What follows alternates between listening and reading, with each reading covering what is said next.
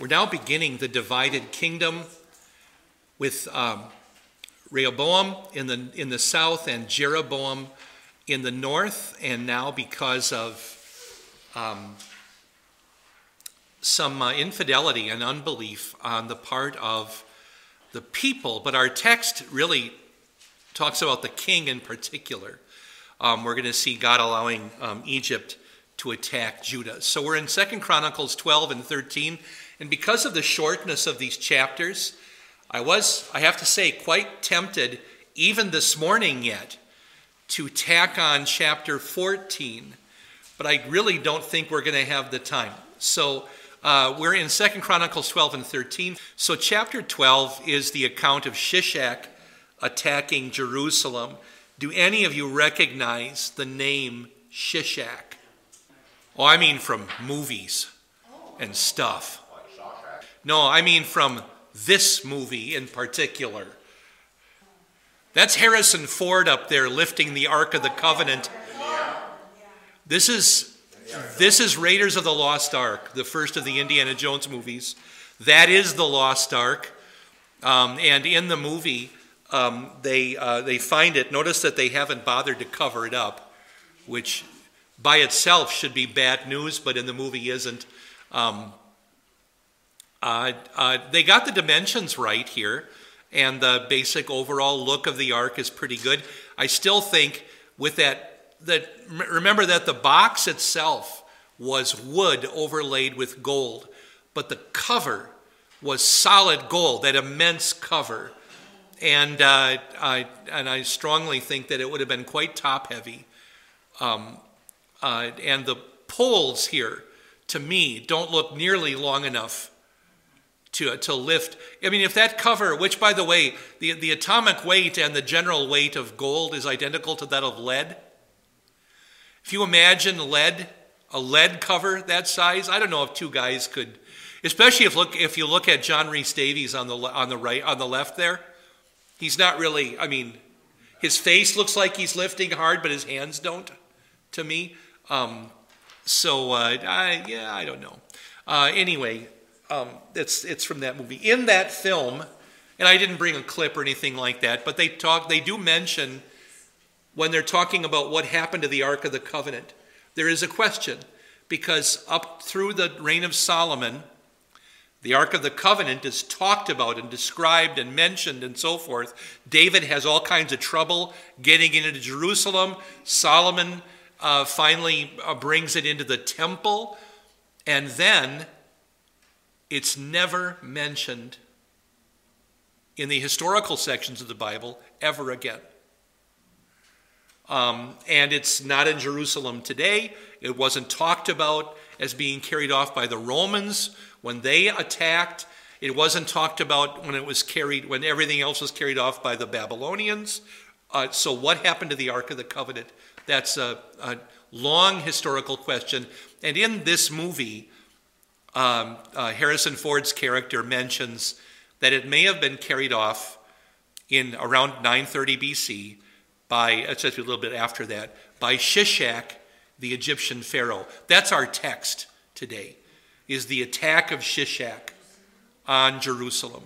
So, let's get into the text, though, of the chapter. And I uh, actually, there's something in the next chapter that makes me question not definitively, but question whether Shishak could have taken the ark because of something Abijah is going to say in chapter 13. So we'll, we'll, we'll come to that a little bit later. So let's just get into chapter 12 here. When Rehoboam, that's Solomon's son, had established his rule as king and had become strong, he abandoned the law of the Lord. All Israel went along with him. So, normally, what we're looking for is he sought the Lord, he went after the Lord, here he abandoned the Lord. And what we heard at the end of the previous chapter was that for about three years, things went well at the beginning of his reign. Do you remember that? Um, and then now, what happens in verse 2 here, in the fifth year of King Rehoboam's reign, Shishak, king of Egypt, came up against Jerusalem because Israel had been unfaithful to the Lord. So, theologically, why did Shishak attack Judah and Jerusalem? Yeah, God brought him. God brought him up or permitted him uh, to come up. And here's the, here's the verse from the previous chapter. They strengthened the kingdom of Judah and made Rehoboam, son of Solomon, secure for three years, because for those three years they walked in the way of David and Solomon. So, in the fifth year, they're attacked. What happened in the fourth year? That's when he abandoned the Lord. This is kind of our chronology. Three years faithful, 930, 929, 928, or 27. And then he abandoned the law of the Lord around 926 or so. And in the, in the fifth year, the spring that would be, that's when the kings go out to war in the Bible, uh, especially this part of the Bible. So the spring of 925, that's our year, Shishak came up against Jerusalem because uh, Israel had been unfaithful. Um, what's the danger when a leader of a, of a group becomes unfaithful to God? The whole group might become unfaithful to God. Um, in, in our lives, what leaders have the most influence on us? The most influ- theologically, spiritually. I'm thinking our parents. In many ways, uh, we, you know, we, we ask our, our confirmation students, for example, our, our, what are they, 13, 14 year olds?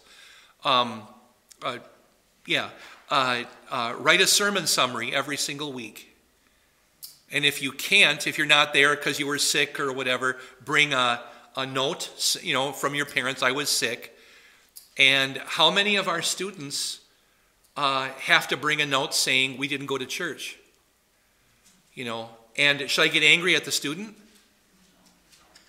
You know, because his folks didn't drive him across town or from out of town to come to, to worship.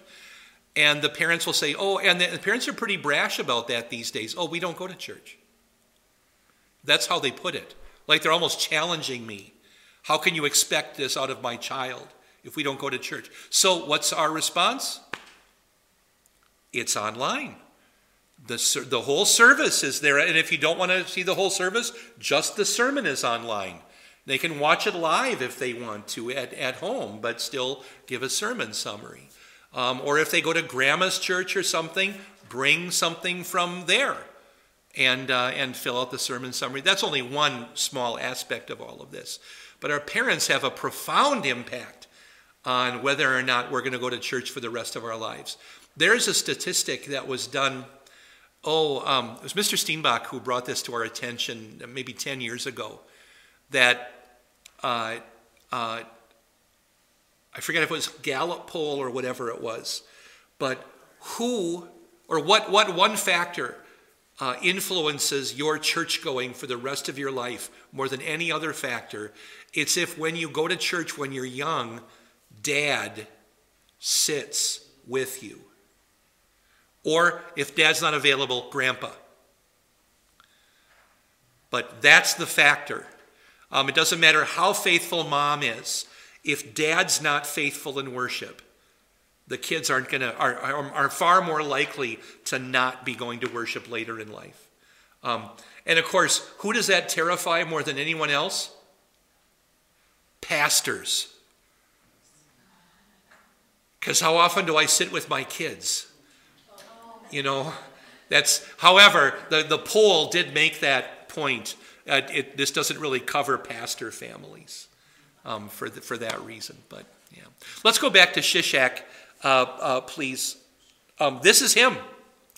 We have, for, for as powerful as he was, the, the, he was founder of, of a new dynasty in Egypt. We have very few pictures, although as Egyptian pharaohs go, this is a pretty intact rendering of his face, isn't it? Of his head. A lot of pharaohs, you've got like an eye missing or just half the face or whatever. But uh, uh, uh, Shishak has, to me, kind of a round little boy kind of a face. Um, uh, the eye, the, the lines around the eyes, what are those? Well, it's eyeliner, but why? It's sunglasses, not glasses but they wore eyeliner the same way that football or baseball players wear, it's called eye black. The Egyptians lined their eyes with black paint. for the same reason.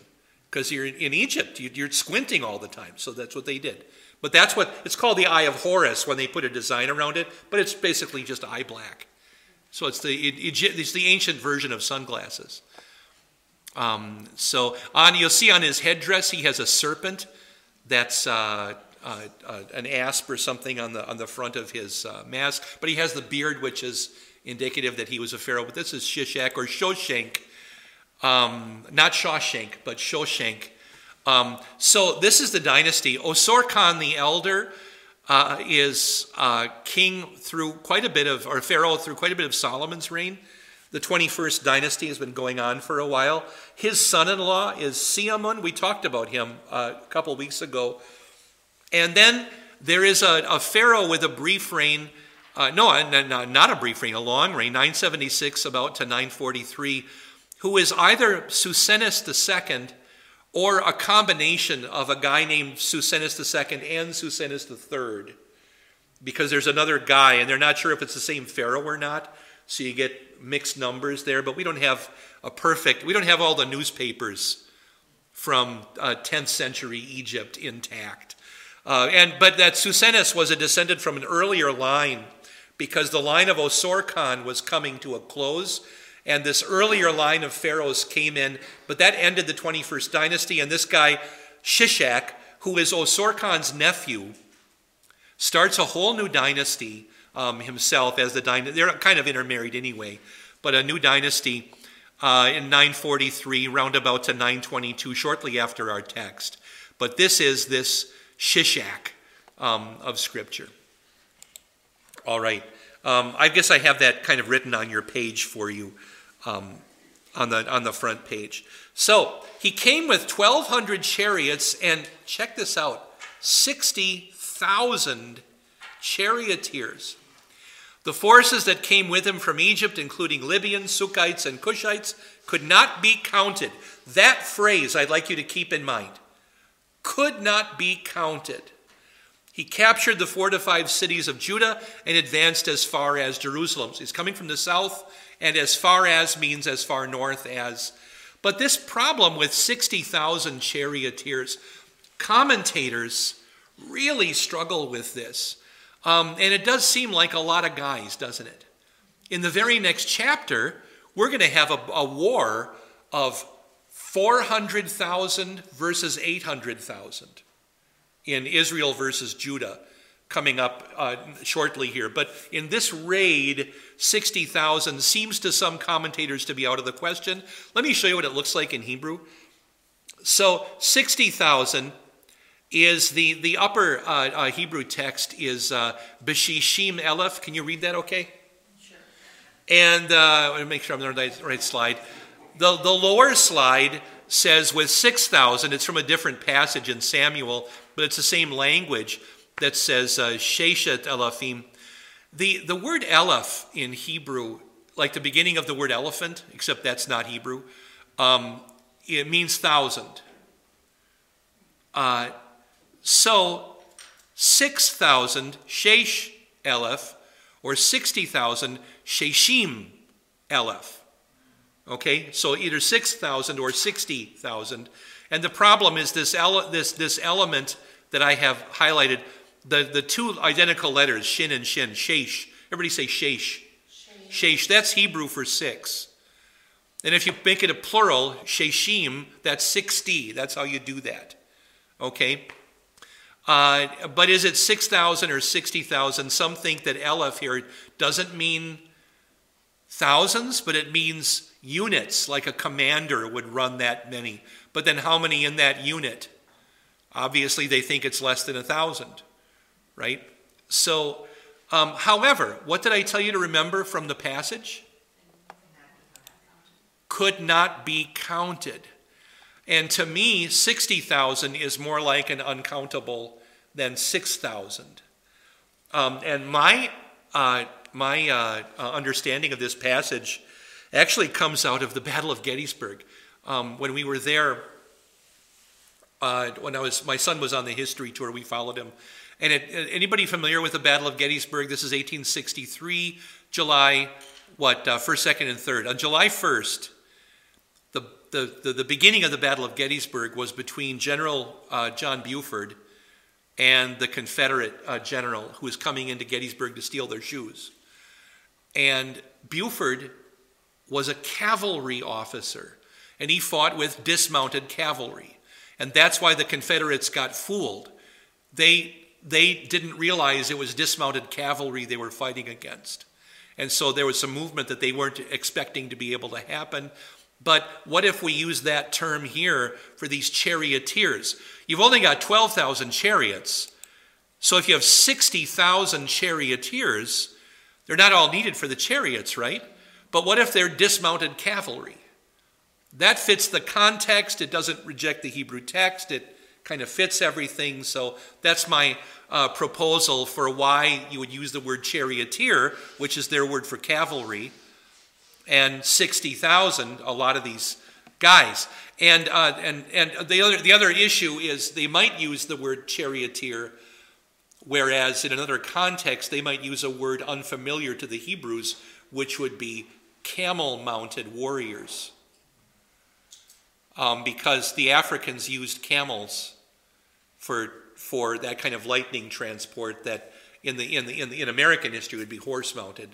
But they were from Libya, which is, as you see to the left of Egypt. Egypt is basically the area around the Nile. then you have uh, at the bottom the Cushites from, they also called it Nubia and so forth. Today, Cush would be what country? I think it would be northern Ethiopia. We're not quite down to the Sudan yet, but in there somewhere. And then the Sukkites, that's a curious word because Sukkah is the Hebrew word for the tents they used at the Feast of Tabernacles. That's the little, the little huts. So do we have people who are sort of hut dwellers, the Sukkites? Is it, a, is it a nation or is it just people that lived out in the desert like nomads or Bedouins? And we're not even sure where they were from, but there were a lot of folks like that who lived on both sides of the Nile, just on the outside the borders of Egypt. They're kind of the borderland folks. So it could have been a lot of these Sukkites. They could have been Libyans or they could have been somebody else. Midianites, for example. So the Sukkites, we're not told anything else about them. So anything I have is conjecture. I have another reason for the, for the Egyptian attack. I'm going to suggest a different reason. Let's, let's come to that in a little bit. From something we read earlier, actually, there was, there was a hint in a previous chapter about why this happened, humanly speaking. But let's look at the attack itself. I have a map. So, uh, Shishak's advance comes from Egypt. He comes up and he begins to attack the fortified places of of, of Judah, beginning down here at Beersheba. Remember, if, if you overlay Israel and Minnesota because they're the same size, what Minnesota town is equivalent to Beersheba? Well, New Ulm. New Ulm, yeah. Uh, and then you learned that from a Mankato pastor. I'm okay with that. I'm perfectly. I sat next to him in the class where we learned this, and uh, and uh, and then you come northward here, uh, uh, and Jerusalem would be the equivalent of something like uh, the Twin Cities or something like that. And then other cities in Judah would be attacked at this point, uh, Hebron and so forth, until he gets all the way up to there in yellow, Jerusalem. So I'm, I'm, I'm, I'm proposing that Shishak probably would have taken that magnificent force he had and attacked maybe, maybe divided maybe once or twice and then and then come back around basically going after Jerusalem for there, there's a reason why he may have gone after uh, uh, uh, Jerusalem um, uh, let's go to verse 5 here so Shemaiah the prophet came to Rehoboam we don't know much about Shemaiah but he shows up a couple times here he came to Rehoboam and the officials of Judah who had gathered at Jerusalem because of Shishak. You know, their people are running away. They go to the best fortified place around. And he said to them, This is what the Lord says You have abandoned me, so now I have abandoned you to the hand of Shishak. So that's God's statement. It's pretty terrifying.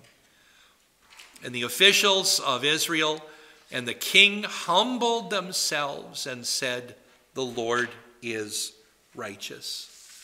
So, what is this? What would we call it? I think repentance. Yeah. Um, from God's point of view, the attack ends because of the repentance. Um, and let's take a look at, at what happens here. So the Lord saw that they humbled themselves, and the word of the Lord came to Shemaiah, saying, They have humbled themselves, so I will not destroy them.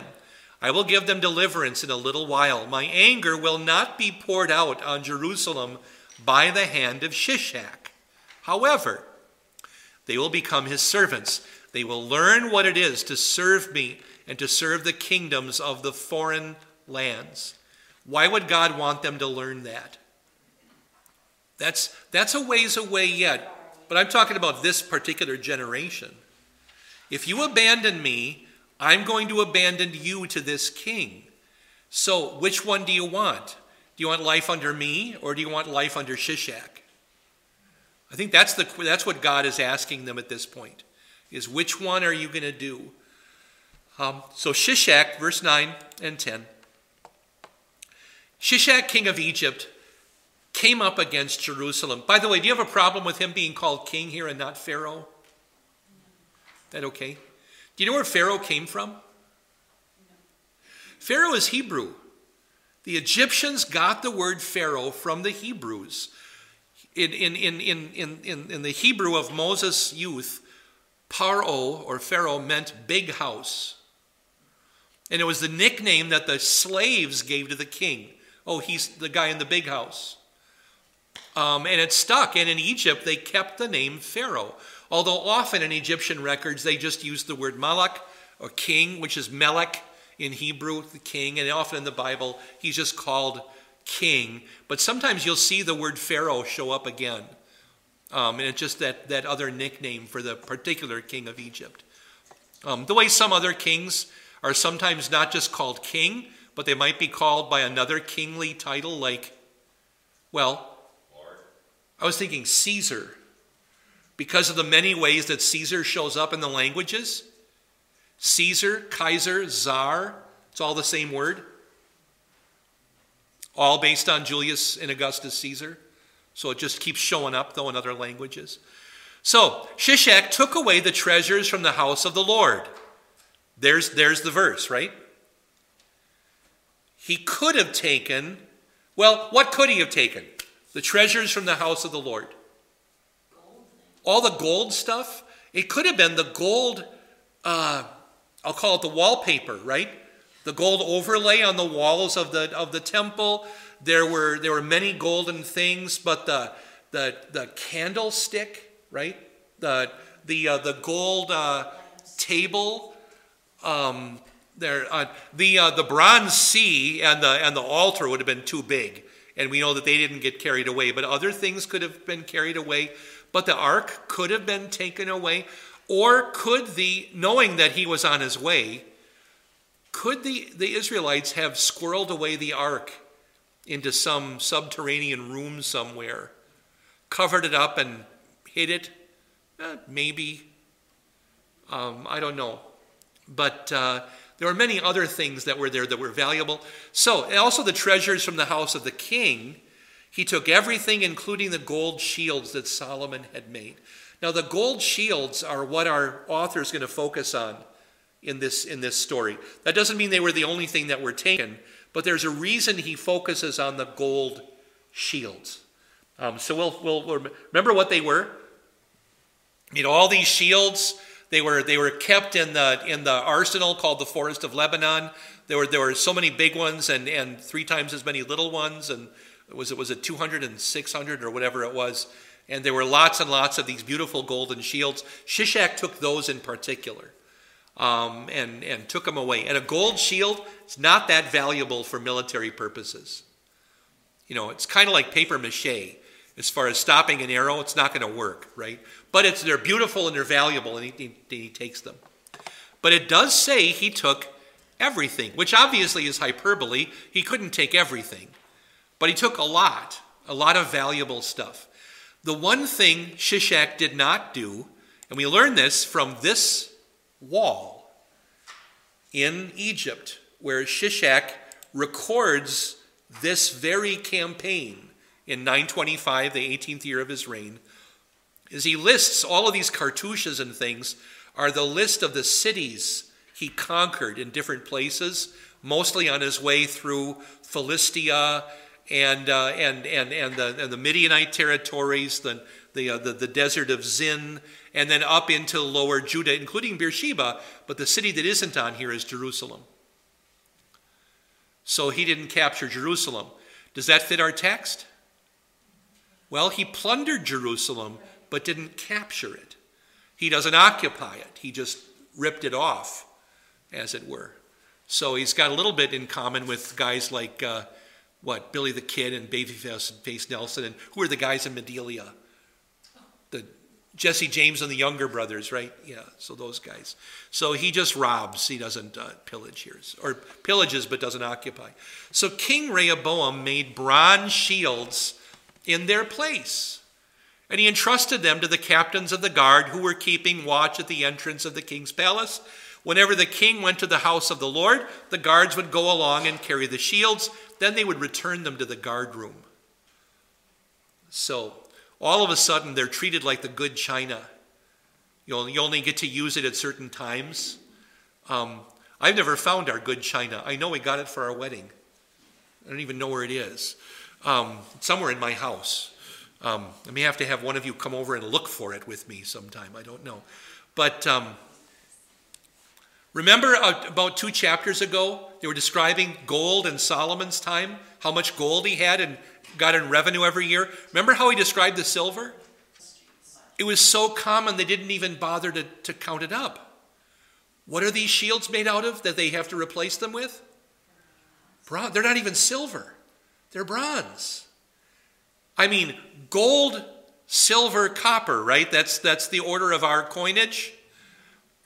Um, you know, and the bronze is copper and tin mixed. That's what bronze is. But it's uh, no. In remember that Solomon only died five years ago, and before and silver wasn't even valued then. And now they have to use bronze for the decorative shield. So when it says Shishak took everything, I think he really plundered them. He, he took all the stuff. Shishak didn't care about defeating troops, he just robbed them. Um, and uh, now, I don't know if I if I have, actually have a note about this somewhere. I'm just going to ask it now. So Shishak's own record uh, uh, says that this happened in his 18th year. Um, it doesn't include Jerusalem. Why did Shishak have his eyes on Jerusalem? Who had lived with Shishak for 20 years? Jeroboam, the king of the northern kingdom. Jeroboam ran away to Shishak, we were told in an earlier chapter, when they were working on Solomon's home, way back then when they were doing the Millo. Because the text said, at that time, which is about halfway through Solomon's reign. Solomon tried to kill Jeroboam because Jeroboam got this promise from the prophet you're going to get 10 of the tribes and be king. He ran down to Egypt to Shishak. And now, not long after Solomon is dead, up comes Shishak to plunder all the goods from the other tribes. Solomon doesn't, remember, I, I mean, notice, Shishak never goes into the north. He doesn't attack Jeroboam. He only attacks Rehoboam in the south. And I think it's because he and Jeroboam were in communication. They were basically allies, and he had learned about Solomon's treasures in great detail. He was one of Solomon's executive officers. So he learned about all this stuff from, from Jeroboam, and now he comes and takes it. That's what he had in mind. And why would he want all the money? To finance everything else he was doing. You know, got a big building project. He's getting up there in years now. Just about time to start building my pyramid. I need about, you know, $25 million for that. Let's go up to Jerusalem and get it. You know, let's make a withdrawal from the bank. We don't have an account, but that doesn't matter. Okay. So, because he humbled himself, the anger of the Lord turned from him He did not completely destroy them, so conditions were good in Judah. In what way were conditions good in Judah that just went from being one of the wealthiest nations on earth to being, you know, not even having a bank anymore? There were still believers there. They're believers, they're alive, And priests. there's they're, they have peace, they have the temple. Yeah. So there's still some good. You've been listening to Invisible Church, the Bible study podcast from St. Paul's Lutheran Church, New Ulm, Minnesota.